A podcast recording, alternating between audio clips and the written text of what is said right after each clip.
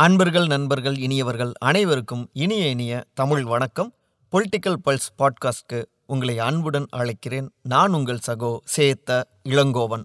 இன்றைக்கி ஒரு ரெண்டு முக்கியமான விஷயங்களை பார்க்கலான்னு தோணுதுங்க. அதுக்கு முன்னாடி இன்னொரு முக்கியமான விஷயம். நம்முடைய புதிய நாடாளுமன்ற கட்டடத்தை பிரதமர் திரு. நரேந்திர மோடி திறந்து வச்சிருக்காரு. மே இருபத்தி எட்டாம் தேதி. ஏற்கனவே எதிர்ப்பு இருந்தது விவாதங்கள் ஓடினது. குடியரசுத் தலைவர் திருமதி திரௌபதி முர்முவை ஏன் அழைக்கல அப்படின்லாம் பலருமே எதிர்க்கட்சியினர் கேட்டாங்க. நம்முடைய தமிழ்நாடு சிஎம் திரு மு க ஸ்டாலின் உள்ளிட்ட காங்கிரஸ் அப்புறம் கம்யூனிஸ்ட்லாம் கேட்டிருந்தாங்க. ஆனாலும் ஒரு வழியாக ஆதினங்கள் ஆசிர்வதிக்க அந்த செங்கோல் எடுத்துகிட்டு போய் அங்கே வச்சு தமிழ் தேவாரம் எல்லாமே பாடப்பட்டு இனிதே அந்த விழா முடிஞ்சது. அதே நேரத்தில் வெளியில் மல்யுத்த வீரர் வீராங்கனைகள்லாம் போராட்டத்திலும் ஈடுபட்டுட்டு இருந்தாங்க. பாஜகவுடைய எம்பி பிரிஜ் பூஷன் அவர் மீது பாலியல் குற்றச்சாட்டெல்லாம் எழுந்தது இல்லையா? முன் வச்சுருந்தாங்க இல்லையா? அவரை ஏன் இன்னும் கைது செய்யலை அப்படின்னு மல்யுத்த வீரர் வீராணைகள்லாம் போராட்டம் செஞ்சு அதில் பார்த்தோம்னா அவங்கள கைதும் செஞ்சாங்க. ஏங்க தப்பு செஞ்சோன்னு நாங்கள் புகார் கொடுக்குறோம். அவரு நீங்கள் கைது செய்யாமல் இருக்கீங்க. ஆனால் கைது செய்யலையேன்னு போராடி எங்களை கைது செஞ்சுருக்கீங்களே அப்படின்னு அவங்களாம் குமுறுனாங்க. இப்படியாக தேசிய அளவில் சில விஷயங்கள் ஒரு பெரிய பரபரப்பாக விவாதங்களை உருவாக்குனதுன்னா இங்கே தமிழ்நாட்டுக்குள்ளார திங்கட்கிழமை காலையிலேயே நாங்களும் சும்மா கிடையாது அப்படின்னு ஒரு பெரிய பரபரப்பையே முன்னாள் ஆளுங்கட்சி தற்போதைய பிரதான எதிர்க்கட்சி உருவாக்கியிருந்தாங்க. அதிமுக திமுக அரசாங்கத்துடைய இந்த இரண்டாண்டு சாதனைன்னு நம்ம எதை சொல்லுவீங்க? நீங்கள் அது முழுக்க முழுக்க ஆறாக ஓடுற கள்ளச்சாராயம். இன்னொரு பக்கம் சட்டம் ஒழுங்கு கெட்டு போயிடுச்சு. அதுக்கப்புறம் நாடே நல்லால அவங்க வாக்குறுதிலாம் நிறைவேற்றல சரி இதுக்கெல்லாம் என்னப்பா தீர்வு அப்படின்னா முதலமைச்சர் திரு மு க ஸ்டாலின் அவர் ராஜினாமா பண்ணோம். பண்ணிட்டா நாடு நல்லாகிடும்.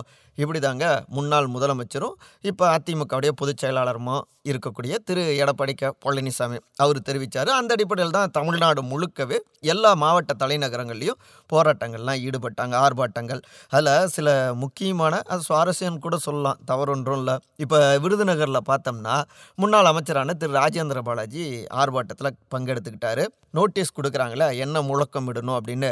அதில் ஒரு லைன் மீறாமல் ஒரு புள்ளி மீறாமல் அப்படியே அதை மட்டும் மட்டும் திமுக அரசாங்கம் சரியில்லை ஒழிக அப்படின்னு அதை மட்டும் வாசிச்சிருக்காரு. கூட போன எல்லா ரத்தத்தின் ரத்தங்களும் அதையே அப்படியே வாசிச்சாங்க. ஏதோ ரைம்ஸ் வாசிக்கிற மாதிரி இருந்தது அப்படின்னு பார்வையிட்ட பொதுமக்கள்லாம் வேடிக்கையாகவும் பதிவு செஞ்சாங்க. அங்கே அப்படின்னா இங்கே விழுப்புரத்தில் பார்த்தோம்னா முன்னாள் அமைச்சரான திரு. சி. வி. சண்முகம். அவர் போராட்டம் ஒரு பக்கம் திமுக அரசாங்கம் என்னப்பா செஞ்சிருச்சு இந்த நாட்டுக்கு என்ன நல்லது பண்ணிருச்சு அப்படின்னு காரசாரமாக கேள்வி எழுப்பிட்டு இருக்க உச்சி வெயில் கொளுத்துது இல்லையா என்னப்பா அண்ணன் வேற இந்த அளவுக்கு பேசிட்டு இருக்காரு என்ன பண்ணுறதுன்னு கொஞ்சம் அப்படியே இருந்தவங்க அப்படியே லைட்டாக சரி கொஞ்சம் வெயிலுக்கு ஒதுங்கி நின்று அண்ணனுடைய குரலை நம்ம கேட்போமே முழக்கங்களை கேட்கலாமே அப்படின்னு சிலர் ஒதுங்கியிருக்காங்க. பார்த்தோம்னா ஒரு கட்டடம் வேலையாகிட்டு இருக்கு அது கீழே ஒதுங்கியிருக்காங்க. திடீர்னு பார்த்தா ஒரு முதியவர் ரத்தத்தின் ரத்தம் அவருடைய தலையில் ஒரு செங்கல் விழுந்துருதுங்க. அதுக்குள்ளே இந்த தகவல் அங்கே போராட்டத்தில் இருந்தவங்களுக்கு வேற மாதிரி போயிடுச்சு. என்னது? திமுக காரங்க நம்ம போராட்டத்தில் கள்ள விட்டு எறிகிறாங்களா என்னது இது? அப்படின்னு சொல்லிட்டு கொதிக்கிறாங்க. உடனே சாலை மறியல் ஈடுபடுவோம் இதுதான் திமுக அரசாங்கத்துடைய ஆட்சியா? அப்படின்னு சிலர் போராட்டத்திலும் ஈடுபடுறாங்க. பஸ் எல்லாம் மறித்து அதுக்கப்புறம் இல்லை இல்லை இது வேற காரணங்களால் ஆகியிருக்கும் அப்படின்னு பேசி பேசி ஒரு வழியாக சமாதானம் ஆனது. இப்படியாக பல காட்சிகளும் தென்பட்டது. இந்த போராட்டத்தை பொறுத்த வரைக்கும் எடப்பாடி ஃபுல் ஹாப்பி அப்படின்னும் ரத்தத்தின் ரத்தங்கள்ட்ட இருந்து தகவல்கள் வருது. என்ன அப்படின்னா ஒரு புள்ளியில் திமுக அரசாங்கம் சரியில்லை அவங்க ஊழல் செய்கிறாங்க அப்படின்லாம் பல்வேறு புகார்களை முன் வச்சு அது தமிழ்நாடு முழுக்க ஒரு ஒரே சிந்தனைக்குள்ளார மக்களை திரட்டலாம் அப்படிங்கிறது தான் எடப்பாடியுடைய ஒரு நோக்கமாக இருந்தது. ஏற்கனவே டெல்லியிலேருந்து சில மெசேஜ் எல்லாம் வந்துச்சு.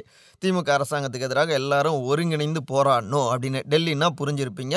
அங்கே இருக்கிற சென்ட்ரலு ஸோ இந்த புள்ளியில் இணைஞ்சிருக்கும். அது சக்ஸஸும் ஆகிடுச்சு அப்படிங்கிற மாதிரி எடப்பாடியுடைய ஒரு எண்ணங்கள் இருக்குது அப்படின்னு சோர்சஸ்கிட்டேருந்து தகவல் வருது. இதுதாங்க அதிமுகவுடைய போராட்டம். அதுக்கு பின்னாடி இருக்கிற அரசியல். சரி ஆளுங்கட்சி மீது திமுக மீது இப்படியான விஷயங்கள் முன் வச்சாச்சு போராட்டத்தை முன்னெடுத்தாச்சு முன்னாள் ஆளுங்கட்சி பண்ணிட்டாங்க. இன்னொரு டீமு நாளைய ஆளுங்கட்சியாக நாங்கள் வருவோம் அப்படின்னு நம்பிக்கையோடு களத்தில் வேகம் காட்டிக்கிட்டு இருக்காங்க.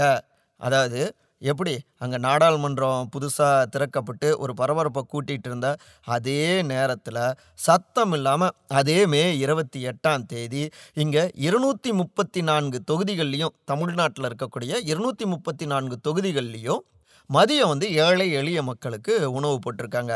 எந்த அளவுக்குன்னா பிரியாணி தொட்டு சைவம்னு எல்லாமா ஒரு பல்சுவை விருந்துன்னே சொல்லலாம். அந்த மாதிரி போட்டிருக்காங்க.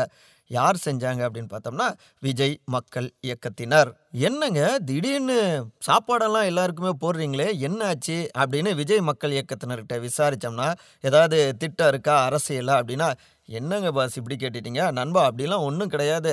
சேவை செய்வதான் எங்களுடைய நோக்கம். உலக பட்டினி தினம் மே இருபத்தெட்டாம் தேதி. அதை ஒட்டி எங்களுடைய தளபதி விஜய் அவர்கள் எல்லோருக்கும் மதிய உணவு போடுங்க அப்படின்னாங்க. அந்த அடிப்படையில் தான் இரநூத்தி முப்பத்தி நான்கு தொகுதிகளிலையும் எங்களுடைய இயக்கத்தினர் போட்டாங்க. அதே நேரத்தில் இங்கே தமிழ்நாடு மட்டும் கிடையாதுங்க. பக்கத்து மாநிலங்களான கேரளா கர்நாடகா அப்புறம் யூனியன் பிரதேசம் புதுச்சேரி அப்புறம் தெலுங்கானா ஆந்திரா இன்னும் சொல்லப்போனால் மகாராஷ்டிராவில் கூட இந்த நிகழ்ச்சியை நாங்கள் நடத்தியிருக்கோம். முழுக்க முழுக்க சேவை நோக்கம்தான் அப்படின்னு அடித்து சொல்கிறாங்க அந்த உணவை கொடுத்துட்டு இருந்த அந்த டீம்.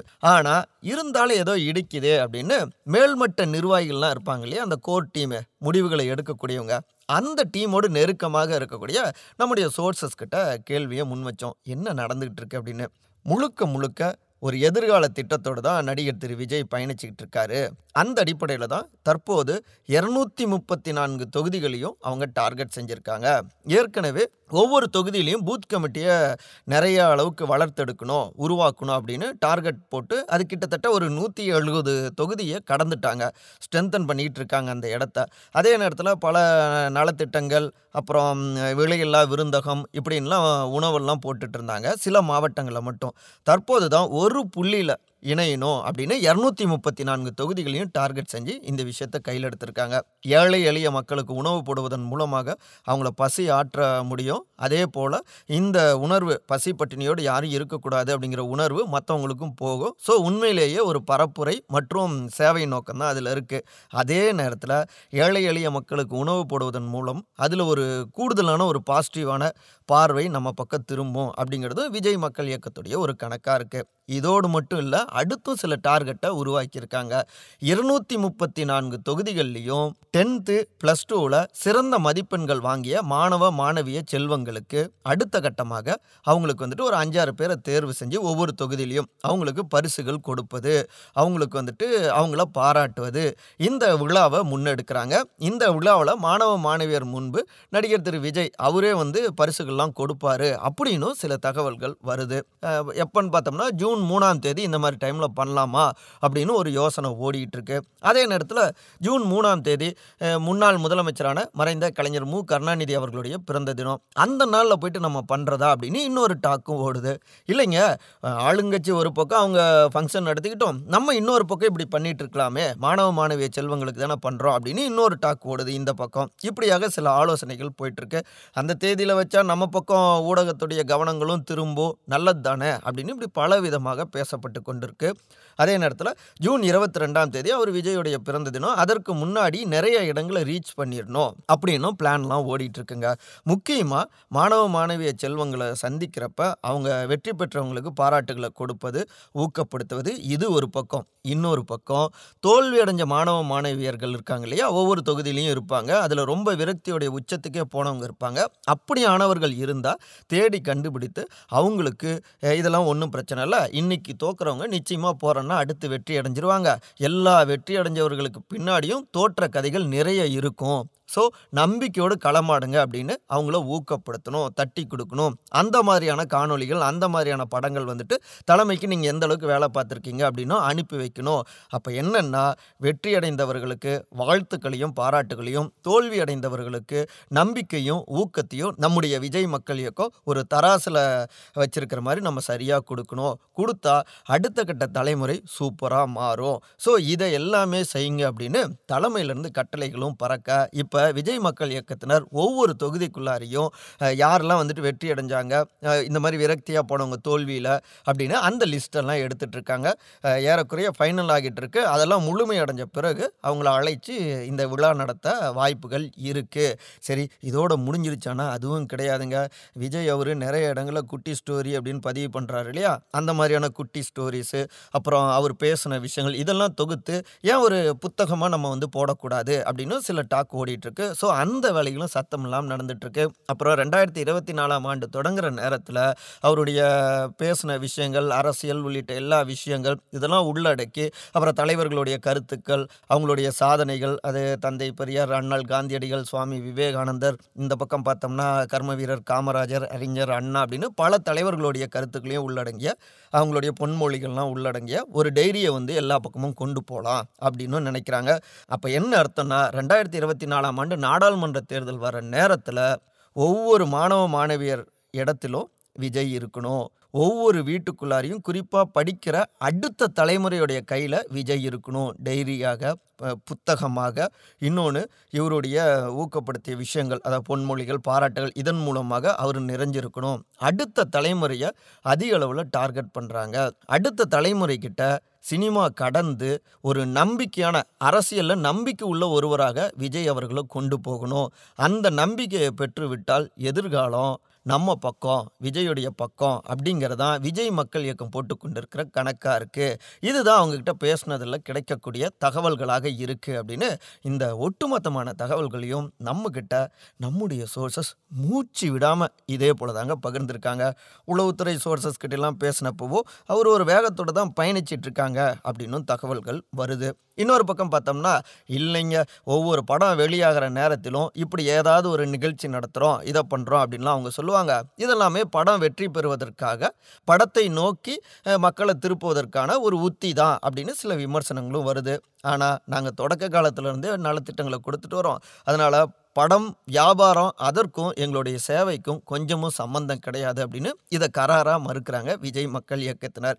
இந்த நிலையில் விஜய் மக்கள் இயக்கத்துடைய அகில இந்திய பொதுச் செயலாளரான திரு ஆனந்த் அவர்கிட்ட என்னங்க ஏதாவது திட்டம் இருக்கா? இதெல்லாம் பண்ணிட்டு இருக்கீங்களே திடீர்னு இப்படிலாம் வேகம் எடுக்கிறீங்களே என்னங்க காரணம்? நேரடியாக கேட்குறோம் அரசியல் கட்சியாக தொடங்கிடுவீங்களா? அப்படின்னு கேட்குறப்ப அவர் வழக்கமாக சிரிச்சுட்டு இல்லைங்க பசி பட்டினி வறுமை இல்லாத ஒரு சமுதாயம் உருவாக்கணும் அப்படிங்கிறதா எங்களுடைய தளபதி விஜய் சாருடைய இலக்காக இருக்குது அதை நோக்கி நாங்கள் பயணிக்கிறோம். மற்றபடி அரசியலாகட்டும் எதுவாக இருந்தாலும் முடிவெடுக்கக்கூடியவர் அவர்தான். சொன்னால் நாங்கள் அதை நோக்கி பயணிப்போம். அவ்வளோதான் அப்படிங்கிறாங்க சுருக்கமான குரலில். ஆக மொத்தத்தில் ஆளாளுக்கு பல்வேறு ஆசைகளோடும் கனவுகளோடும் தங்களுடைய அடுத்த கட்ட பயணத்தை தொடர்ந்துக்கிட்டு இருக்காங்க. அரசியலை நோக்கி ஒவ்வொரு குடிமக்களும் வரணும் அப்படிங்கிறது நல்ல விஷயந்தான் மக்களுக்கு சேவை செய்யணும் அப்படிங்கிறது நல்ல விஷயம் தானே அதை வேணான்னு யார் சொல்லுவா? ஆனால் அதில் உண்மையிலேயே முழுமையான பொதுநலன் இருக்கணும். தந்தை பெரியார் கூட சொல்லுவார் உனக்கு விளம்பரம் வேணும்னா பொது வாழ்க்கையில் ஈடுபடுவதன் மூலம் தேடிக்கொள் அப்படிங்குவார். இன்னொரு பக்கம் அரசியலை களம் கண்ட ஆப்ரஹாம் லிங்கன் அவரும் கூட சொல்லுவார் எதற்கும் தயாராக இருக்க வேண்டும். ஒரு நாள் ஒரு நாள் நமக்கான வாய்ப்பு வரும் அப்படின்னு சொல்லியிருக்காரு. அதை நோக்கி ஒவ்வொருத்தரும் பயணித்தா மிக மிக சிறப்பாக இருக்கும். பொதுமக்களுக்கும் நம்முடைய அன்பு நேயர்களுக்கும் இது பொருந்தும். எதுக்கும் தயாராக இருங்க. நிச்சயமாக நமக்கான வாய்ப்பு வரும். அதில் நம்மளும் வெற்றி அடையலாம். நம்மளை சுற்றி இருக்கிறவங்களையும் வெற்றி பெற வைக்கலாம். அந்த டேவே அந்த நாளே மிக சூப்பராக மாறும்.